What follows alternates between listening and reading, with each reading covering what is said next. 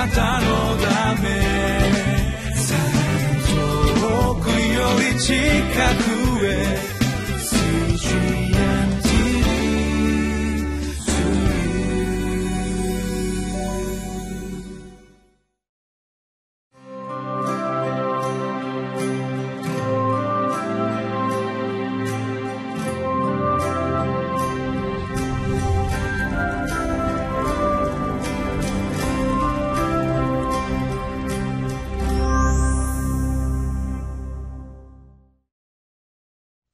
CGN テレビ」をご覧の皆さんこんにちは。1月の25日月曜日の QT の若ちゃんを始めます。今日のタイトルはイエスにあって開かれる恵みの時代。聖書の箇所はマタイの福音書9章の14節から26節です。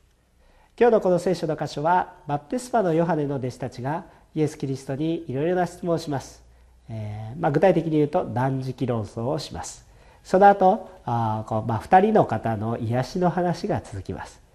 このことを通して私たちが学ぶべきことがあるんでしょうか？これを共に分かち合っていきたいと思います。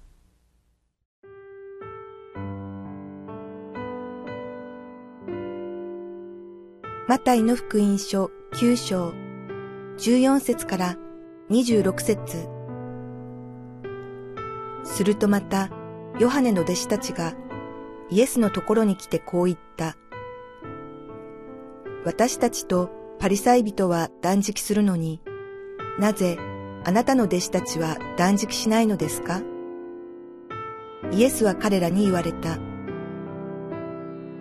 花婿に付き添う友達は、花婿が一緒にいる間は、どうして悲しんだりできましょう？しかし、花婿が取り去られる時が来ます。その時には断食します。誰も真新しい布切れで古い着物の継ぎをするようなことはしません。そんな継ぎ切れは着物を引き破って破れがもっとひどくなるからです。また人は新しい葡萄酒を古い皮袋に入れるようなことはしません。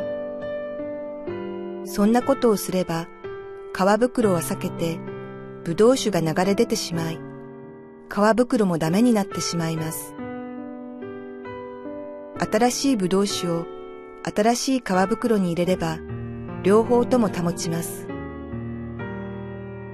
イエスがこれらのことを話しておられると、見よ、一人の街道管理者が来て、ひれ伏していった。私の娘が今死にました。でも、おいでくださって、娘の上に御手を置いてやってください。そうすれば娘は生き返ります。イエスが立って彼について行かれると、弟子たちもついて行った。すると、見よ、十二年の間、長血を患っている女が、イエスの後ろに来て、その着物の房に触った。お着物に触ることでもできれば、きっと治ると心の内で考えていたからである。イエスは振り向いて彼女を見て言われた。娘よ、しっかりしなさい。あなたの信仰があなたを治したのです。すると、女はその時から全く治った。イエスはその管理者の家に来られて、笛吹く者たちや騒いでいる群衆を見て言われた。あちらに行きなさい。その子は死んだのではない。眠っているのです。すると彼らはイエスを嘲笑った。イエスは群衆を外に出してから、家にお入りになり、少女の手を取られた。すると、少女は起き上がった。この噂はその地方全体に広まった。それでは本文から御言葉を分かち合っていきたいと思います。今日14節から17節の間においてバプテスマのヨハネの弟子があ弟子たちがですね、えー、こうイエス・キリストに対して、えー、まあこう質問するわけですね、えーまあ、こんな質問です。14節15節。私たちとパリサイ人は断食するのになぜあなたの弟子たちは断食しないのですか？これに対してイエス・キリストが答えます。花婿に付き添う友達は花婿が一緒にいる間はどうして悲しんだりできましょう。しかし花婿が取り去られる時が来ます。その時には断食します。ということですね、えー、まあ簡単に言うと断食すべき時にはしなさいよ。断食、え、すべきでない別にしなくてもいい時に、え、ことさらに断食してることを誇る必要はありません。ということですね、え、私たちは本当にこういうふうに思います、え、神様の時に従ってしたらいいんだ、え、いつでもいつでもこう自分の思い自分の願い、え、それをもってするわけでもなくまたそれを誇りとするわけでもありません。断食祈祷というものは非常に素晴らしいものだと思いますしまた聖書も進めていることだと思いますし神様との関係を保つものにとても素晴らしいものだと思いますがこれを誇るためにしているわけではありません。これをしなければ救われませんというものでもありません。しかし神様が本当にそれを示される時がありますその時はすべきですですから断食祈祷というものは進められるべきものですしそういうふうにしますけれどもこれをしなければ救われないとかそういうふうに考えるものべきではありませんね。ですから皆さんにこの信仰生活をしている中にあ断食祈祷すべきかな示されたらそれをされたらいいと思います。でもその断食祈祷をされた時に自分はやってやったんだ何か自分のプライドのように感じるそのようなことはまた別のものですね。えですからあそのことを誇りとしてはいけません。しかし面白い言葉が続くんです。16節17節このように書いてあります。誰も真新しい布切れで古い着物の継ぎをするようなことはしませんそんな継ぎ切れは着物を引き破引き破って破れがもっとひどくなるからですまた人は新しいブドウ酒を古い皮袋に入れるようなことはしませんそんなことをすれば皮袋は避けてブドウ酒が流れて出てしまい皮袋もダメになってしまいます。新しいブドウ酒を新しい皮袋に入れれば両方とも保ちます。このように書かれてあるわけですね。まあ私はあのこのブドウ酒とか皮袋っていうものはあんま取り扱ったことがないので、まあ少しちょっと感覚が分かりませんけれども、まあ布をね当てた時にっていうことは少し理解ができますね。え私もあの学生の時野球をやっていました。ユニフォームスライディングをするとよくボロボロになるんですけどあんまり新しいものを接ぎ木していてもですね、えー、逆にもう元の生地がボロボロになっていますから、えー、さらにその縫ったことに縫い目からさらに避けていくというようなことはよくありましたし、えー、また私の学ランでね学校に通っていましたけれどもいつも座っていますからもうお城のところがテカテカになってすれて切れていくんですね。まあ今学生の持たれてるお母さんたちは知ってるんじゃないかなと思いますね、えー、そこにね全く違う布をするんじゃなくて、えー、まあその服のねもともとあった服のところに予備のパーツみたいなのがあってですね布切り。それを当て当てたりしますよね。全く新しい別の布を当てるっていうことよりもそういうことをするんじゃないかななんていうことを、えー、まあ、感覚的には知ってます。自分で縫ったことはないんですが、えー、感覚的には分かります。でも何を言いたいか。この真新しい布切れ。この新しいものっていうのは何かっていったらこれはイエス・キリストのことを指しています。古い着物。それは昔の古い立法の約束であったりもしくはヨハネを指すのかもしれませんね。何を言いたいのか。今も新しい時が来た。つまりイエス・キリストのコンテクストで救いを受けなさいということですね。旧約聖書の時代にイエス・キリストを信じなさいと言ってもイエス・キリストは誰か分からなかった。だからこれを福音の奥義というわけです。誰も知らなかったわけ。ですが今の時代にとっては私たちが救いに至る唯一の道は何ですか？この救い主イエス・キリストが私たちのために十字架にかかり死なれ罪を許してくださって。で今私たちが新しい命を受けているんだ。復活の希望を受けているんだ。こういう福音ですよね。イエス・キリストの名を信じる者その信仰によって救われると。このような、ね、ことを言っているわけですけれどもこれが新しいものですね。だから以前のように守りなさい。これを守っている。守っているので清いとか。そういうことではもうない時代にやっていっています。ですから新しいものを着なさい。私たちがここから得られるものとしては何ですか？自分のスタイルをあまりにも優先してしまうのではなくてまず第一に主を求めなさいということですね。えどんな教会でもいろいろ若者と、えまたその長年教会を守られてきた人の中において、えジェネレーションガップみたいなものがあります。この賛美ついていけないよね。この礼拝のこれが礼拝なのとか言って思ったりもするかもしれません、えー、もう本当に東京の中心部のね、教会とかでパッパッパッて見たらですねもうこれはねなんかもうクラブハウスのなんかもう踊りなんじゃないかなと思いますけど本人たちは一生懸命礼拝してたりもするわけですね、えー、またですね若者そういうような若者たちがですね、えー、伝統的な礼拝に見るとなんで恵まれるのかとかわけわからんことを思うかもしれませんがやはりそれはそれなりにいいんですけど重要なことは何ですか？イエス・キリストを求めているかどうかですね。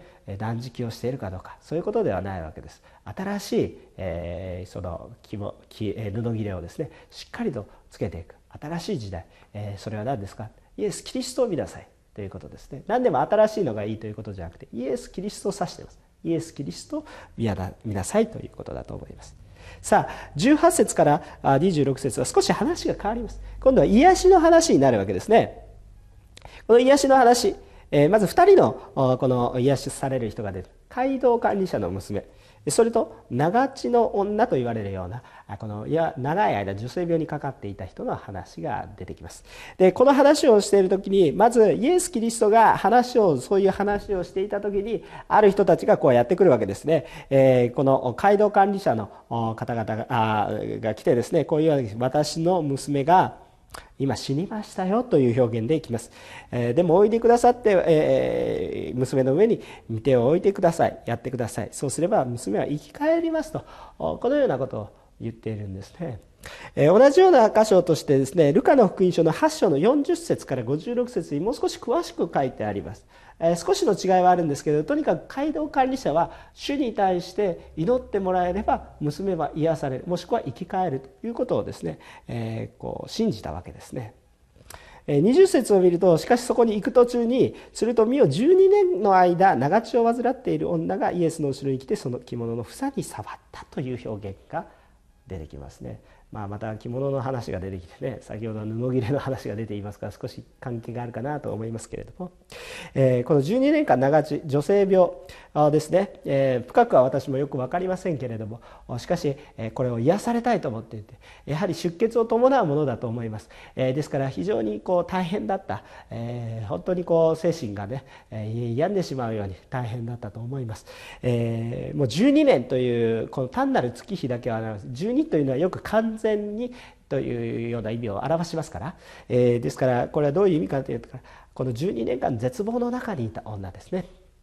で一方この娘の方はルカの福音書の8章を見るとですね12歳ぐらいの娘ということです、えー、街道管理者っていうのはある程度やっぱり社会の中では認められた人だと思います。ひょっとしたらこの娘は長女花屋と育てられたかもしれません、えー、この2人の女性のこの12年間というのは非常に対照的だったんじゃないかな。と思います。え、ある人一人のこの女性は非常に大変な12年間。もう完全に絶望しきるようなあそのような12年間。え一方でえこの女の子の方はあこのお父さんがですね助けてくださいというほど愛をたくさん受けてですね長与離れとひょっとしたら育てられたかもしれません。深読みはできないんですけれどもそのようなことを考えるならばあそのような素晴らしい事実はできたでも今この時2人とも絶望の淵に落とされている。一人の者は死に一人の者は病が治らない。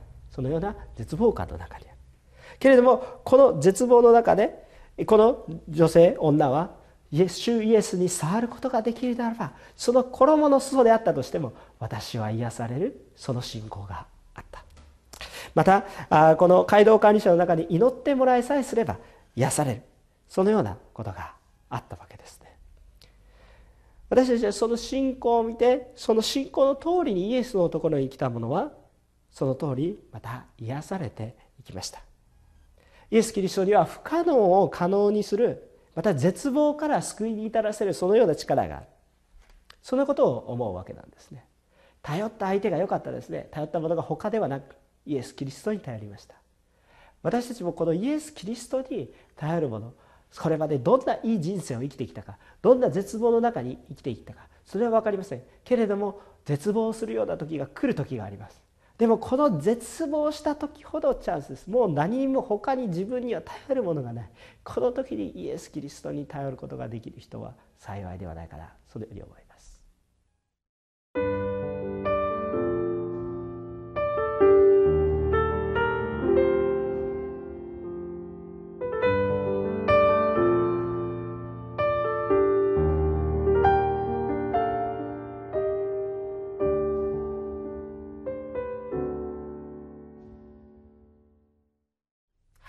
え今テロップが流れたと思います、え苦しむ時頼りにしている物事がありますか？私たちはいろんなことをまあ頼りにしながら生きていくわけですけれどもこの時に一つやはりクリスチャンこの醍醐味はやっぱりキリストをより頼むことができる。主を求めることができる。これが本当に素晴らしいことですね。断食をする話が今日は出てきました。その断食をしてるかしてないかが重要ではなくて主を求めて主の時に従って断食をするかしないか。今日癒された2人の女性の話が出てきました。まあ親が頼ったわけですけれども片方の方は。主に頼るかもしくは主に頼らないか。主は癒してくださると信じるか。絶望の時あなたに頼るべきものは何ですか？それはイエス・キリストであるならば本当に幸いではないかなと思います。誰に頼るか？イエス・キリストに頼る。私たちでありたいと思います。